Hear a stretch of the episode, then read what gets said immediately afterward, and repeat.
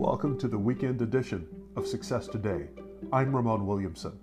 Earlier this week, I watched a video from an influencer friend. He woke up back in October in the worst pain of his life and couldn't get out of bed. Doctors said stress broke his body. I experienced something similar several years ago and ended up speeding to an emergency room at 1 a.m. in the morning. I thought I was having a heart attack. Each new level of success brings unique stress and challenges.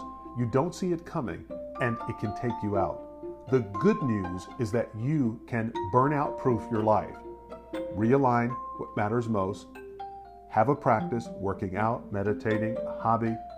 Find what works for you and make rest a priority.